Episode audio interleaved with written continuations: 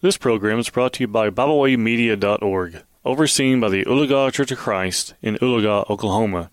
You're listening to For This I Bow My Knees with Tracy Frederick.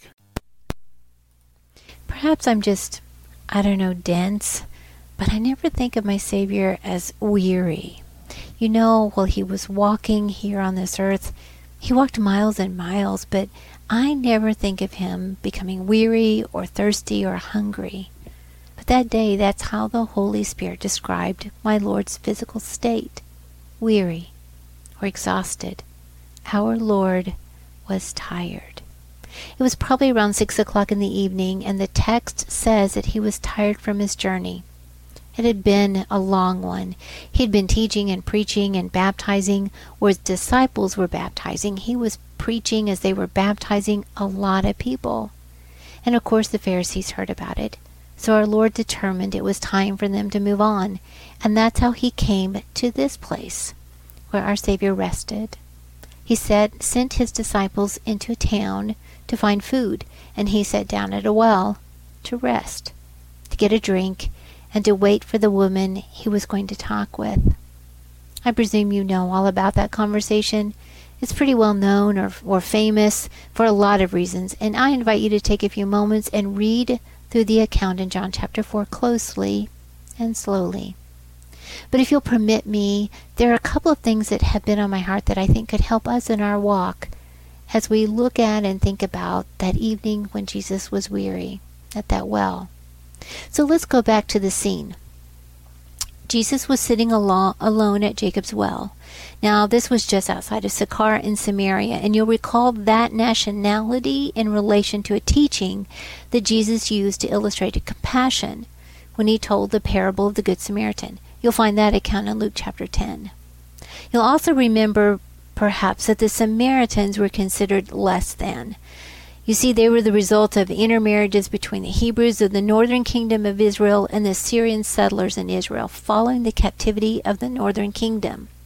2 Kings chapter 16 and 2 Kings chapter 17 explain that it was the Samaritans that made the high places and added in pagan worship. It was the Samaritans that the Jewish nation hated. You remember it was the Jews who prided themselves on their connection, their pure connection to Abraham, and they insulted Jesus in John chapter 8 by saying that Jesus was a Samaritan and had a demon. Verse 48.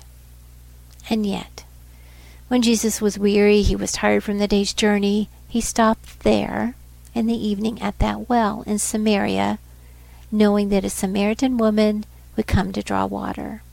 A woman some Jews, according to history, started their day thanking God that they had not been born a Gentile, a slave, or a woman. Even Jesus' disciples were shocked, or it says marveled, to see Jesus talking to a woman when they returned from purchasing food in town. John chapter 4, verse 27. This woman, who Jesus told her, Give me a drink, replied, how is it that you, being a Jew, ask a drink from me, a Samaritan woman? For Jews have no dealings with Samaritans. Verse 7 through 9. And that opened up the conversation about what he had to offer her living water, to which she was pretty excited about not having to make the trip to the well. And to that she replied, Sir, give me this water that I may not thirst nor come here to draw. Verse 15. And he did. You know, there are very few situations in which Jesus talked with someone all alone. Here it's just the two of them in the evening by a well a Samaritan woman and the Lord. It's a very unique situation. And there's some things about this woman that grabs my heart when I listen to her talk to my weary Savior. I'm humbled by her attitude, her willingness to accept what he says. You know, just own it. She didn't get upset when Jesus called out her marital situation in verse 16 when he told her to go get her husband. And she replied, I have no husband. Jesus said, You have well said, I have no husband, for you have had five husbands. And the one whom you now have is not your husband. Is that you spoke truly? She knew he was right. There was no arguing. She couldn't deny the truth. It was what it was. Christ was right. And when he told her she had no idea what she was doing in her worship, that salvation would come from the Jews, not her pagan gods that she worshiped, verse 22, she accepted that too. Because she too waited for the Messiah. She gave no excuse, she gave no pushback. Christ laid her sin out in the open. She accepted it because it was true. And he was the Messiah. Verse 25 and 26. But there's something else that I think that may be a part of this. Do you realize that she may never, ever before have been allowed to be a part of a conversation about salvation? She was not a Jew. She was a Samaritan. And therefore she had been left out. She was a woman. So who was going to take the time to talk to her about salvation and about God and about the Messiah? But she knew there was hope coming. She knew he, the Messiah, was going to tell her. That's what she was waiting on. And that evening, at that well, he did. The Samaritan woman met the Christ and talked with him alone. And he, although weary, asked her for a drink. I know that every single step that God in human flesh, the Son, took on his journey on this earth was for a purpose. It had meaning. There was no mistakes or happenstances.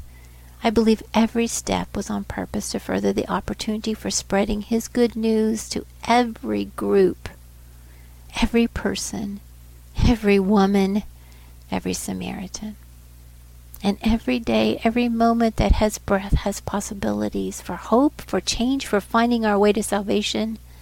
Because our Lord, every single step was on purpose. And every account in the text, every word is placed there for a reason, even to let us know what, that Jesus was weary, but never, never too weary. Never too weary to show compassion, never too weary to submit his will to the Father never too weary to accept being arrested, tortured, nailed to the cross for Samaritan woman and you and me. He was never too weary to give up access to the living water that whoever drinks from that water will never thirst again. And so as I think about that evening at that well, I was kind of taken aback by the thought that my Savior was weary. And I was focused on that. I was concerned about that when the most important part was that Samaritan woman. She came to my Savior. She came to her Messiah, and she knew, he knew her before she walked to that well. He knew she was coming. She knew that he knew that she was thirsty, and he had compassion. And it is for this that I bow my knees today. We thank you for tuning in today. We hope you enjoyed this program. You can find out more about BibleWay Media by visiting us at biblewaymedia.org. You can also find us on several uh, social media platforms now. You can find us not only on Facebook, but you can also can find us on Tumblr. You can also find us on the Twitter alternative known as Telegram and on the Facebook alternative known as MeWe. We hope you enjoyed this program. We hope you will share with others. And as always, we thank you for listening.